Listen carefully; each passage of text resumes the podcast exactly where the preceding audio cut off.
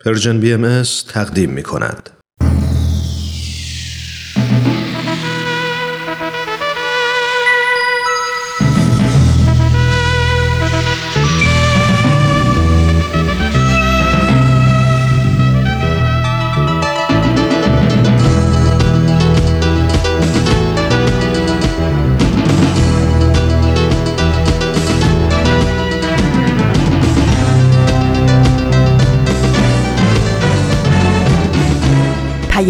دوست.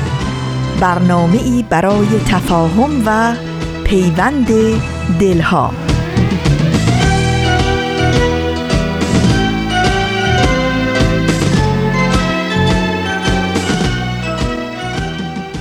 مجد ای دل که دگر باره بهار آمده است خوش خرامیده و با حسن و وقار آمده است.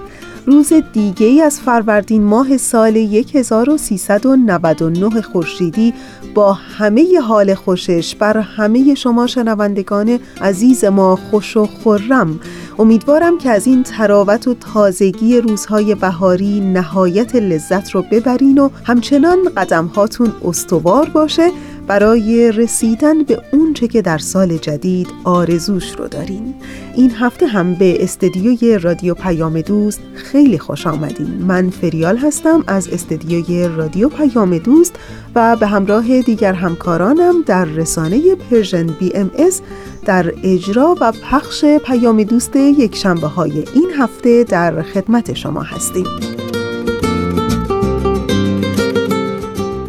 17 روز از اولین ماه سال جدید میگذره. امروز 17 فروردین ماه از سال 1399 خورشیدیه که مطابق میشه با پنجم ماه آوریل 2020 میلادی.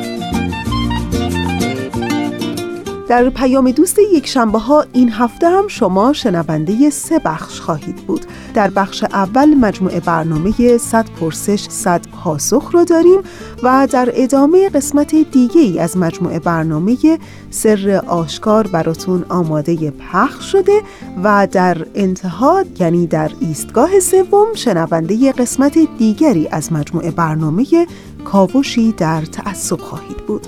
امیدوارم که از شنیدن بخشای برنامه امروزتون لذت ببرید و دوست داشته باشید.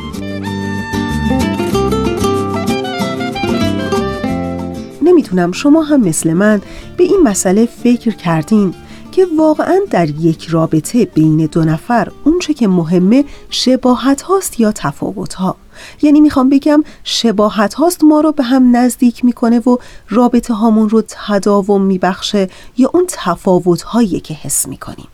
و حالا خیلی جالبه در صفحه اینستاگرام دوست قدیمی مطلبی میخوندم دقیقا در مورد همین موضوع. به نکته جالبی اشاره کرده. نوشته بود رابطه رو نگه داشتن به چیزی بیشتر از شباهت ها نیاز داره. سلیقه مشابه می‌تونه به داشتن لحظات عمیق کمک کنه اما رابطه های طولانی و صمیمانه بیشتر از شباهت ها به فهم تفاوت ها نیاز داره. اونچه که بیشتر می‌تونه به بقای رابطه کمک کنه فهمیدن و درک کردن تفاوت های آدمی دیگره. تفاوت سلیقه، انتخاب، دوست و یا حتی نظر. نوشته بود در درک کردن تفاوت هاست که ما می‌تونیم عمق یه آدم رو حس کنیم. اینکه چقدر در تفاوت ها می‌تونه صبور باشه و همراهی کنه. اینکه چقدر می‌تونه احترام بگذاره و عشق بورزه هم به تفاوت ها هم به شباهت های آدم روبروش خودتون رو از یک رابطه آرام و طبیعی دور نکنین با توهم داشتن یه رابطه بینقص و پیدا کردن یه آدم ایدئال.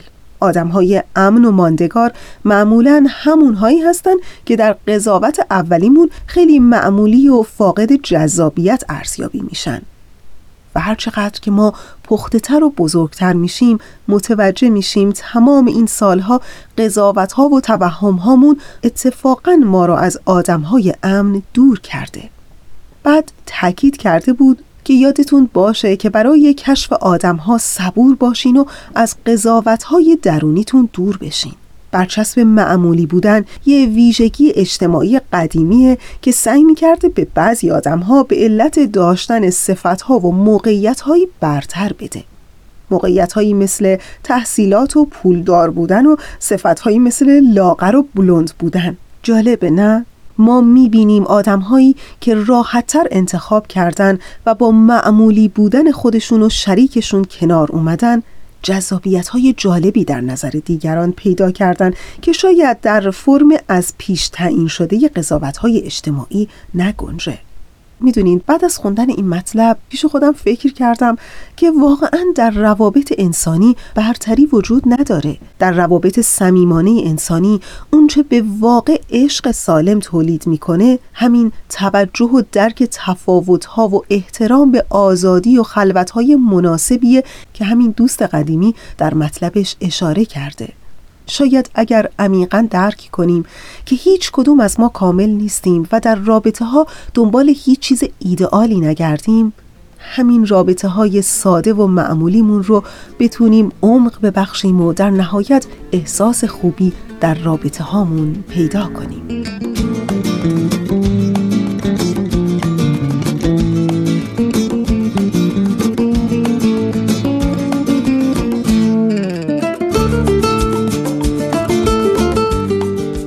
اما بخش اول برنامه امروز ما. بله مجموعه برنامه 100 پرسش 100 پاسخ.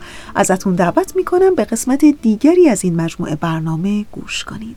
100 پرسش 100 پاسخ.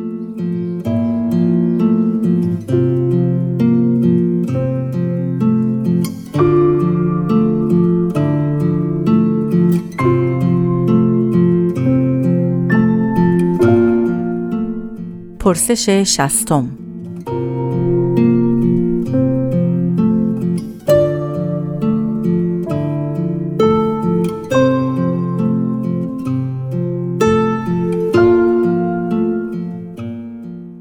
سوال من درباره انواع خانواده در دیانت بهایی است و جایگاه خانواده در نگاه شما. خانواده باهایی چه ویژگی هایی دارد؟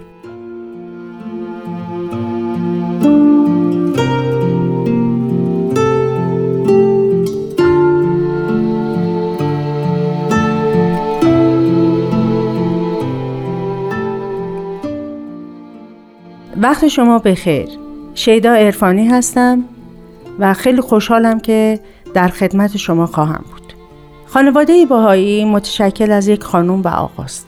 این دو نفر به عنوان عناصر اصلی خانواده محسوب میشن و قاعدتا می‌دونید که خانواده باهایی بر اساس اون چارچوب اخلاقی و شرعی شکل می‌گیره. یعنی بر اساس یک ازدواج رسمی خانواده تشکیل میشه. خانواده یک حالت مخصوصی از یک جامعه است.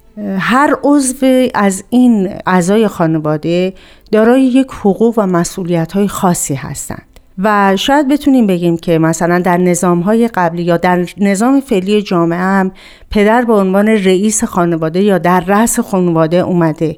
اما کلیه اعضای خانواده نسبت به همدیگه و نسبت به خانواده به عنوان یک کل دارای یک وظایف و مسئولیت های خاصی هستند.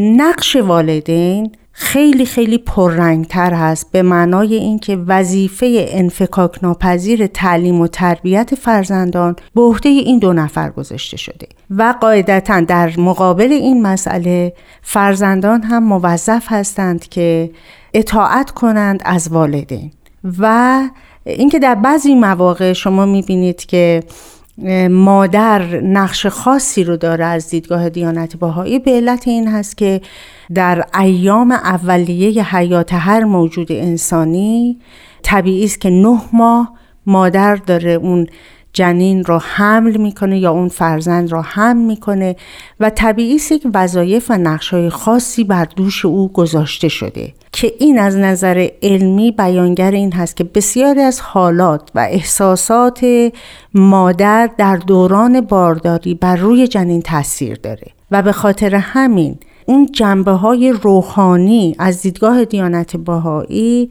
در طی این نه ماه هم می‌تونه تأثیر گذار باشه بر هر موجود انسانی که قرار بعد از نه ماه به دنیا بیاد. با توجه به این مسئله اولین مربی می‌تونیم بگیم که از دیدگاه دیانت بهایی برای فرزند مادر هست. اما این به معنای اون نیست که پدر نقشی نداره. مسئولیت اساسی و اصلی رو مادر به عهده داره ولی پدر هم در کنار مادر می‌تونه نقش های متعددی رو داشته باشه یکی از اون مسئولیت ها یا نقش های مهم حمایت کردن از مادر هست. یعنی پشتیبانی از مادر که بتونه اون مادر نقش خودش رو به خوبی ایفا بکنه.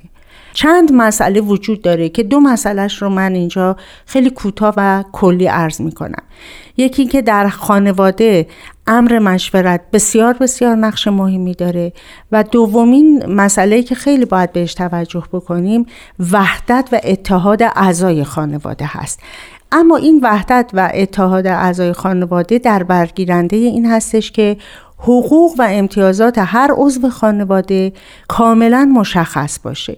طبق تعالیم حضرت الله به عنوان پیامبر دیانت باهایی مطرح کردن که خانواده یک واحد انسانیه باید بر طبق موازین و قوانین تقدیس و تنظیح هدایت بشه و مستمرا تحت مراقبت تمام اعضای خانواده قرار بگیره. تمام اعضای خانواده نسبت به حقوق همدیگه مسئول هستند. و پیرامون مسائلی که دور برشون میگذره حتما حتما باید در خانواده این مسئله رو به شور بذارن.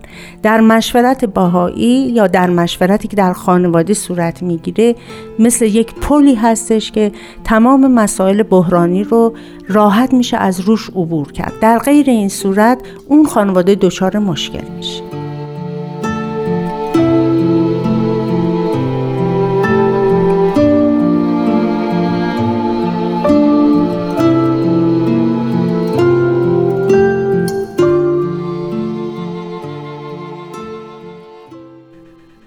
دوستان عزیز اونچه که شنیدید قسمت دیگری بود از مجموعه برنامه 100 پرسش 100 پاسخ. در ادامه برنامه امروز با ما همراه بمونید.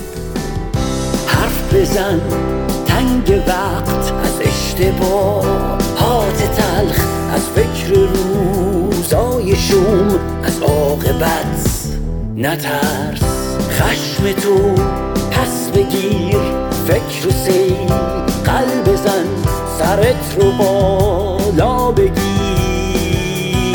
حسرت روزای رفته چه سود؟ حسرت روزای رفته.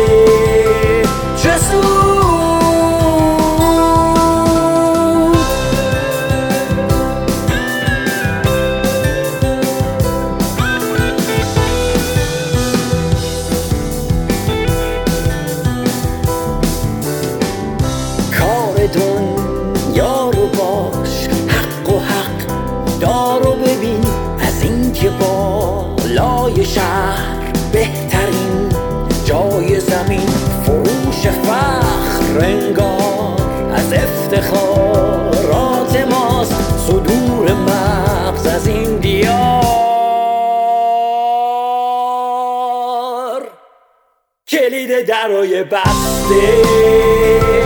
کجاست کلید درای بسته؟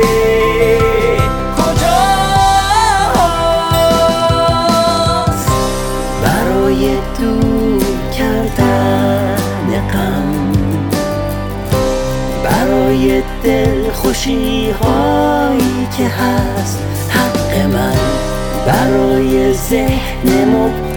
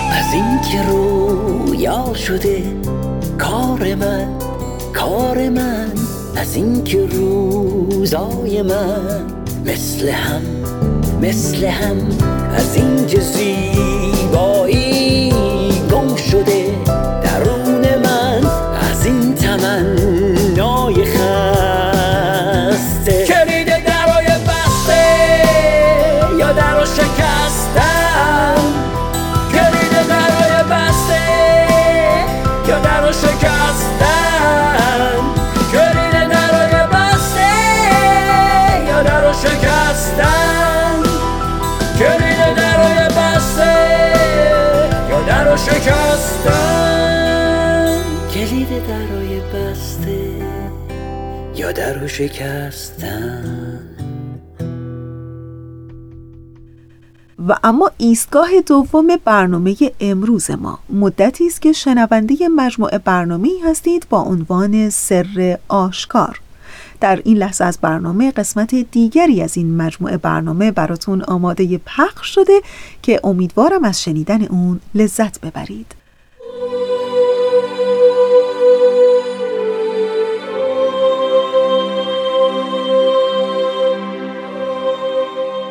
سر آشکار.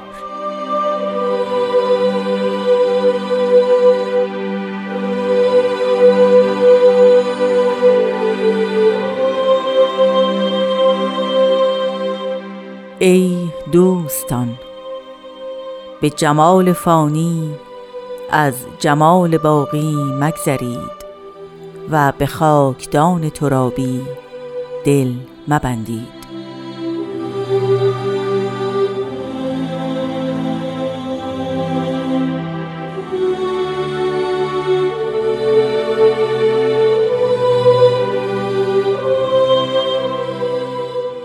به تبعیت از مطلع همین فراز از کلمات مبارکه مکنونه من هم شما رو ای دوستان خطاب می‌کنم. ای دوستان خیلی خوش اومدید به قسمت دیگه از برنامه سر آشکار برنامه که سعی می‌کنه مرور کوتاه و مختصری داشته باشه بر مفاهیم هر یک از بندهای کلمات مبارکه مکنونه. به برنامه خودتون خوش اومدید.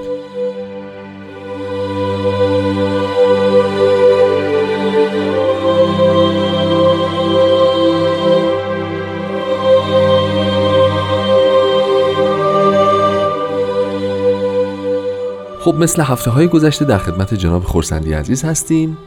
قربان درود بر شما. خیلی ممنون که این فرصت رو در اختیار ما قرار دادید. خوشحالیم که باز هم خدمت شما هستیم. روزتون به خیر باشه. مایه افتخار هممون هست که این امکان رو داریم که راجع به آثار الهی مطالعه بکنیم و قسمت های از اون رو زیارت بکنیم. خیلی عالی. قربان من می‌خوام که اگه بدید برنامه امروز رو با یک سوالی شروع بکنم.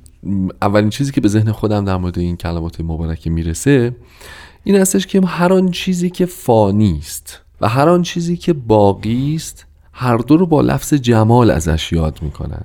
یعنی هم فانی ها و از بین رفتنی ها و نابود شدنی ها هم باقی ها و برقرار ها و ماناها اه، هر دو زیبان هر دو جذابن هر دو فریبندن هر دو قابل نگاه کردنن قابل دنبال کردنن قابل قابل تعقیب کردنن. موافق یه مقدار راجع به این صحبت بکنیم که هر دوی اینها جمالی در درونشون مستطره اما در این حال ما باید حواسمون به یکی از این جمال ها باشه درسته؟ یعنی متوجه و- البته. ببینید ببینید بحث شاید جدیتر باشه. یعنی دیانت بهایی دیانت انزوا و ریاضت نیست. بله. دیانت انکار جهان نیست. دیانت این نیست که بگوید که جهان نه زیباست نه خوشایند یک جای تاریک رنجاور و لعنت به آن روزی که زاده شدم. یعنی همه آن بدبینی مستتر در ادیان شرقی که معتقدند که اصلا زندگی رنج است زندگی درد است بله. و حتی تجدید نسل در از تجدید چرخه رنج و مرگ است و به همین جهت هم بهتر است که انسان ازدواج نکند و به این مسائلی که شما در هند در ادیان بودایی و اون بدبینی عمیق نسبت به جهان می‌بینید خب این در دیانت بهایی جایی نداره. همان جوری که دیدگاه های مسیحی که جهان رو اصولا فی نفسه بد می‌دونستند در اینجا جایی نداره. درسته؟ یعنی اینکه شاید آیه مبارکه قرآن کریم کلو و اشربو یعنی بخورید و بیاشامید اما اصراف نکنید نشانی از فهم اصولا دینی هست که با توجه به پیشرفت بشریت نوع شاید کاملتر از اون در امر مبارک هم ذکر شده فرمودند که عزت و رفاه و همه اینها رو در اصل ملکوت الهیه رو برای افراد در این جهان هم خواستند و اصولا دیانت بهایی آمده است که ملکوت الهی در روی زمین مستقر همه آنچه که رفاه و آرامش و آسایش که قبلا قرار بود در بهشت باشد. بله. ببینید گذشتگان ما آمده بودند و گفته بودند که پس بیاییم یک جور دیگر بعضی اوقات بهش رو تعریف بکنیم. یه چیزی حالا مثلا لذتی در مستی شراب هست حتما. درست. فکر می‌کردن هست. خب نهایتا بیایم به افراد بگوییم که اینجا شراب نخور که جای دیگری به تو به طور دائم بدهیم یا اگر در روابطی خاص لذتی هست اینجا پا رو از دایره افت بیرون نگذار جای دیگر برایت جبران, جبران می‌کنی. و شاید به همین ترتیب و به همین ترتیب یعنی اینکه نفس این که این چیز بدی است رو اصلا مطرح نکردن. نهایتا متأخرش کردن به یک جای دیگر. دیگر شاید اگر من مثلا خدا نکرده می‌خواستم این رو تعمین بدم. می‌گفتم که پس در جهان عادی دنبال ریاست نرو.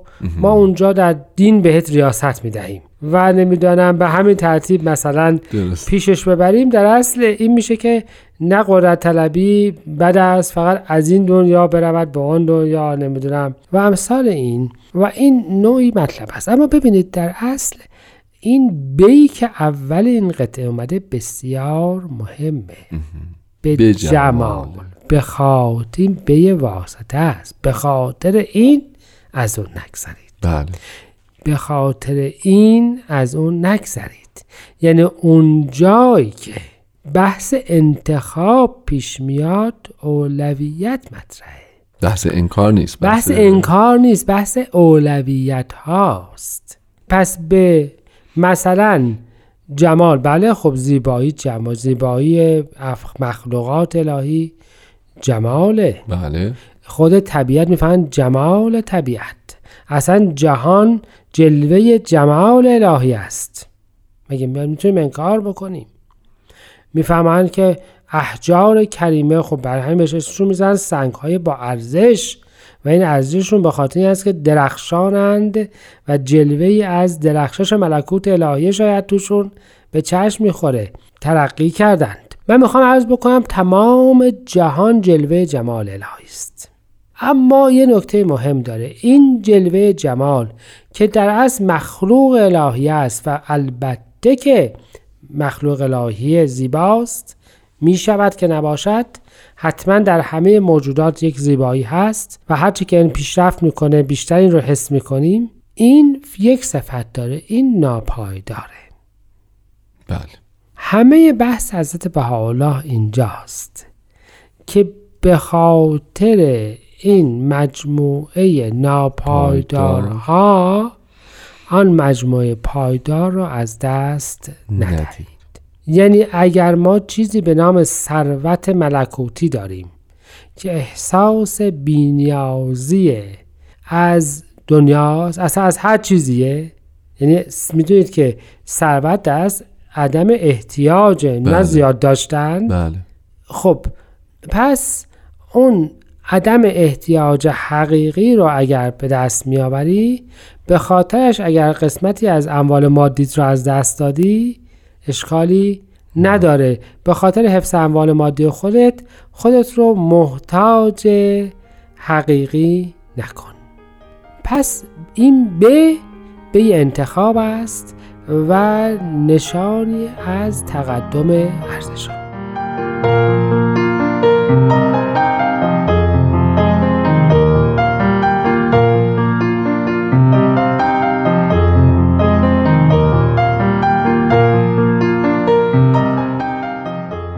خب دوستان عزیز همراه هستیم با برنامه سر آشکار. قربان به فرموده شما ما یه سری چیز باقی و برقرار و ابدی و صحیح و سالم و درست و پاک و منزه داریم که اونها رو باید اولویت بدیم. به فرموده شما نگاه ما نگاه انکار نیست. می‌دونیم که چیزهای دیگه هم در کنار این مجموعه در این عالم خاکی حضور داره. و اگر این کار رو نکنیم این خطر وجود داره که به خاکدان ترابی دل ببندیم که نباید ببندیم. درسته؟ حالا میشه راجع به این یه ذره صحبت بکنیم. خاکدان ترابی یعنی جایی که محل خاک های خاکیه. به یه معنا بله ببینید تراب و خاک در اصل به معنا یکی هستند. و پس اگر صفت تراب رو به عنوان صفت خاکدان ذکر کردند بله. حتما یه جنبه ای از خاک بوده. یه چیزی از خاک بوده. ترجمه حضرت ولی امرالله که ترجمه تبیینی این قطعه است اون رو ناپایدار ترجمه فرمودن. ناپایدار. یعنی به جهان ناپایدار. یعنی از مجموعه چیزهایی که گذشتگان ما برای خاک ذکر می کردند که خاک سقیل است و امثال این بله. ضمن اینکه استعداد توش هست همه معادن و همه چی هست رزق افراد توش هست ولی به هر حال خاک پست است و سقیل است و بله. کثیف است و حقیر است. جلوه نور درش به چشم نمی‌خواد الاخر اما در این حال به یه معنا به خاک برگشتن یعنی از بین رفتن بله وقتی چیزی به خاک راجع میشه این دیگه حیات خاص خودش رو از دست از. دست میده. به جنبه ناپایداری یعنی مظهر برگشت پذیر بودن همه اون چیزهایی است که افراد اون رو به وسیله اون خودشون رو مشخص و متمایز می‌کنند. زیبایی ها به خاک برمیگردد قدرت ها به خاک برمیگردد شوکت ها به خاک برمیگردد. به فرمایش حضرت بهاءالله در لوح رئیس بله. ایشون یک تصویری از یک نمایش عروسکی رو در اصل بیان میفرمایند بله. که پادشاهی بوده است و لشکری بوده است و سربازی بوده است و امثال این. و بعد همه برمیگردن و جمع می‌شوند و بعد می‌فهمند تمام آنچه که شما الان هم به آن افتخار می‌کنید از لشکریان و شوکت ها و امثال این به مسابه همان به جعبه قبر راجع می شود یعنی به خاک راجع می شود و تمام می شود. بله. و بن تاکید در این قسمت دوم دل نبستنه ما اگر یادتون باشه راجع به این صحبت کردیم که دل اون جایی که قرار هستش که ارزش ها و اراده کنار هم قرار بگیره بله. باید که یک سره و یک سویه باشه و به سوی ارزش های متعالی باشه. یعنی نمی شود که رسم عاشق نیست با یک دل دو دل برداشتن. نمی شود که هم به دنیا هم توجه داشته باشه هم به عقبا. و اینجوری رفتارش رو بتونه چیکار بکنه؟ هماهنگ و درست رفتار انجام بده و به مقصد برسه. دو جهت مختلفه و کسی که در بین دو جهت مختلف نتونه یکی رو انتخاب کنه هیچ جا نمیره. به این جهت هسته به حالا فرمودن دل نبندید. و آنچه که در جهان ناپایدار است دل نبندید. معناش این هستش که آرزوهاتون رو به اونها وابسته نکنید. جای دیگری بعدا تو کلمات مبارکه مکنون عربی می‌فهمند که به شادی ناشی از قلب خودت شاد باش. یعنی به مال دو ثروت شهرت یا امثال این شاد نباش. جاهای دیگه میفرمایند که تو خودت ثروتمندی فقیر نباش. یعنی اینکه محتاج چیز دیگری نباش. و خاکدان ترابی یا جهان ترابی یا جهان خاکی همه آن چیزی است که غیر از ماست. بله. معنای دل نبستن یعنی امید نداشتن نه اینکه آبادش نکنی حضرت عبدالبها بله. در پس می‌فهمن که انسان آمده است که کره خاک رو آبادتر از آنچه که تحویل گرفته است تحویل بدهد و خودشون اصلا وقتی در اوج بلایا کارهای مختلف رو انجام می‌دادن میفهمودن تعلق به دنیا نداریم اما انسان باید که جهان را بهتر از آنچه که گرفته است تحویل. حتی از لازم مادی تحویل بله. بدهد ببینید اصل مطلب اینجاست. که می‌فهمن دل نبندید. یعنی امیدت رو از امور ناپایدار بردار. اگر می‌خوای امید داشته باشی به فضل الهیه به تایید الهیه به حقیقت و امثال این امید داشته باش. همه آن چیزهایی که جزو خاکدان ترابی حساب نمیشه. پس به طور خلاصه شاید یکی از معانی این قطعه مبارکه این باشد که وقتی اولویت مطرح است اولویت با چیزهایی است که پایدار است و جمال باقی است و عدم اولویت یا فدا باید مربوط به زیبایی های چی باشه؟ ناپایدار باشه. بله و ضمنا به آنچه که ناپایدار است امید نبندید. و آرزوهاتون رو به اونها وابسته نکنید. خب اه، برنامه امروز هم همینجا داره به پایان می‌رسه. ممنونم آقای خورسندی عزیز از محبتتون. انشالله که ما هفته آینده هم بتونیم باز در حضور شما یک فراز دیگه از آثار رو مرور بکنیم به اتفاق. از شما هم تشکر می‌کنم. شنوندگان خوب که با ما همراه بودید. ازتون دعوت می‌کنم که قسمت های مختلف برنامه ما رو از طریق پادکست دنبال بکنید و بشنوید و اینکه در پایان ازتون دعوت می‌کنم به یک اجرای زیبا و متفاوت. از این فراز از کلمات مکنونه که توسط دوستانم تدارک دیده شده و آماده پخشه گوش بدید. بدرود و خدا نگهدار.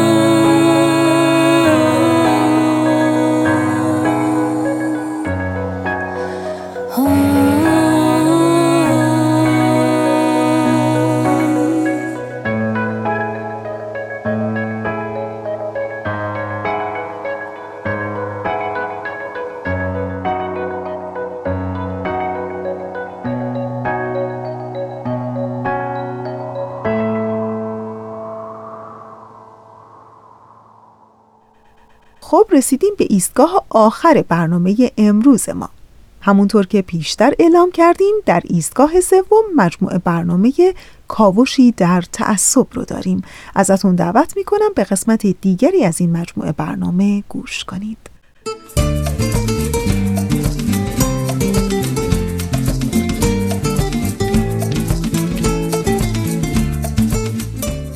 کاوشی در تعصب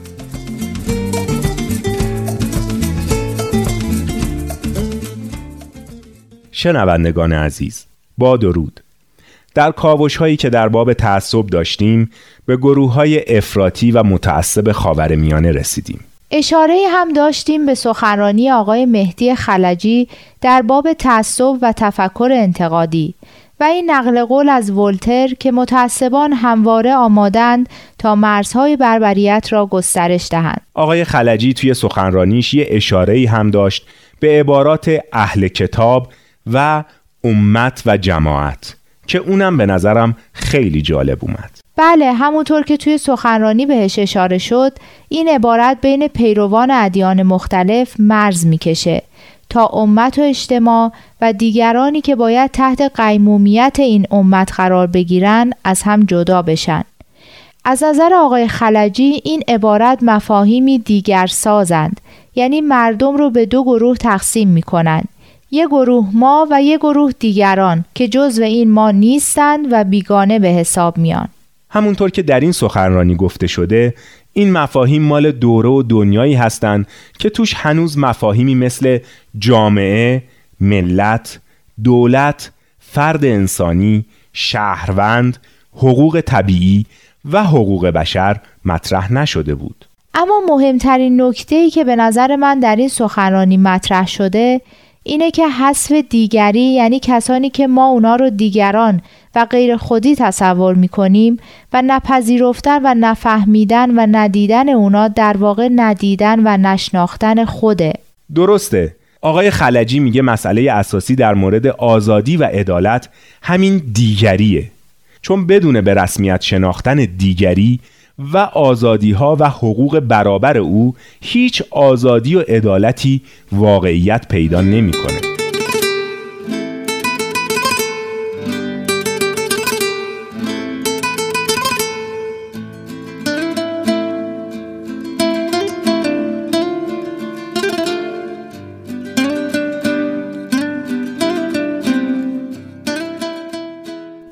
مثال آقای خلجی که خود شیعه و مسلمانه در این سخنرانی میگه شیعیانی که آین باهایی را نمی‌شناسند نه تنها نمی‌تونند درک درستی از هویت شیعی خودشون در 150 سال اخیر داشته باشند بلکه خیلی سخت بتونن از حقوق خودشون به عنوان یه شهروند آزاد دفاع کنند.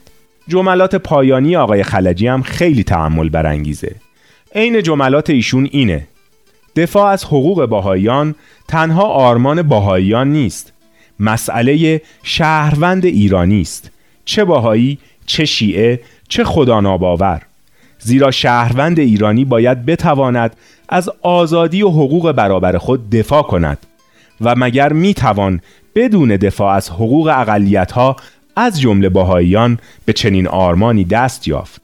به هر حال باعث خوشحالیه که گروهی از روشنفکرای ما متوجه شدند که در جامعه ما مبارزه با تعصب و تبعیض و دفاع از اقلیت ها چقدر اهمیت داره.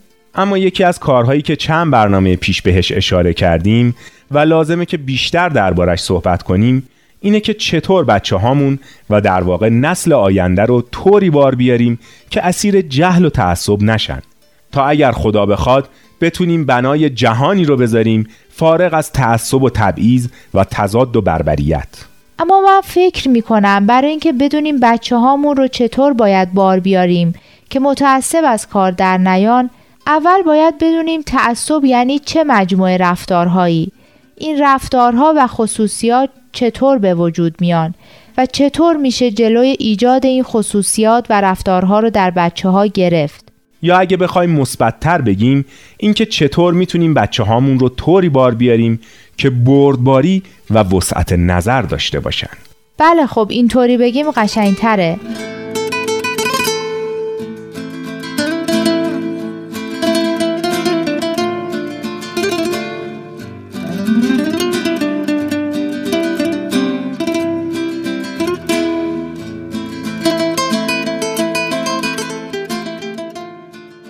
حالا اگه بخوایم از مشخصات یه فرد متعصب بگیم به نظرم باید اول از کینه توزی و سختگیری و ستمگری شروع کنیم.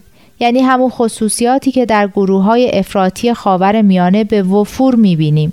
از مشخصات دیگه افراد متعصب اعتقاد کامل به حرفهای خود و عدم توجه به افکار و نظرات دیگرانه. درسته کلا برتری طلبی و زورگویی از مشخصات تعصبه.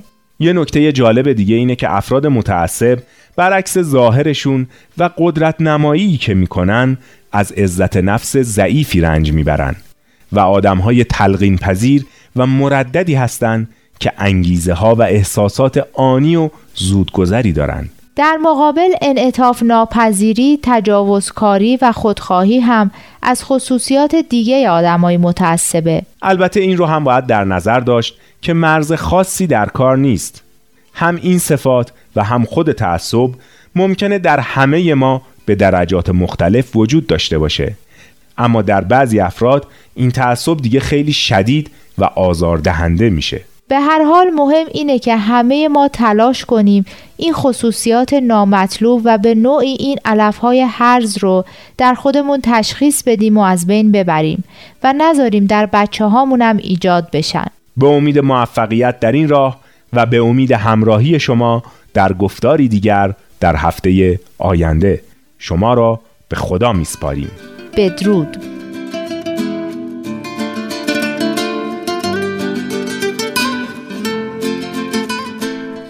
دوستان خوب ما. اونچه که شنیدید قسمت دیگری بود از مجموعه برنامه کاوشی در تعصب. در ادامه برنامه امروز با ما همراه بمونید. بزم تو مرا می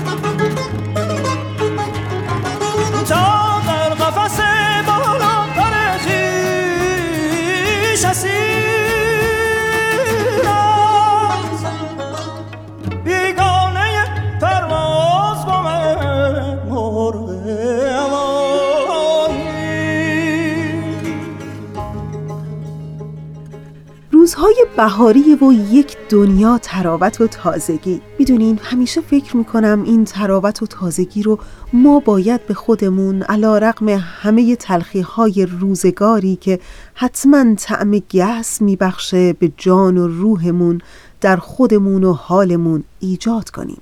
ظاهرا درسته که میگن هیچ کسی در هیچ کجای دنیا چمدونی همراهش نیست که پر از حال خوب برای ما باشه و اون رو برای ما به سوقاتی بیاره. و حتما این حال خوب از درون ما میاد. مهم اینه که با توجه به داشته هامون حال خوب رو برای خودمون ایجاد کنیم. مهم اینه که شادی های کوچیک رو برای خودمون بسازیم و از اونها احساس رضایت کنیم.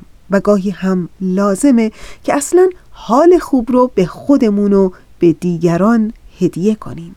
خب دوستان خوب ما باید بگم که دیگه بله برنامه امروز ما رو به انتهاست. چند ثانیه دیگه بیشتر وقت نداریم. همینجا تشکر می‌کنم از همکار عزیزم بهنام برای تنظیم این برنامه.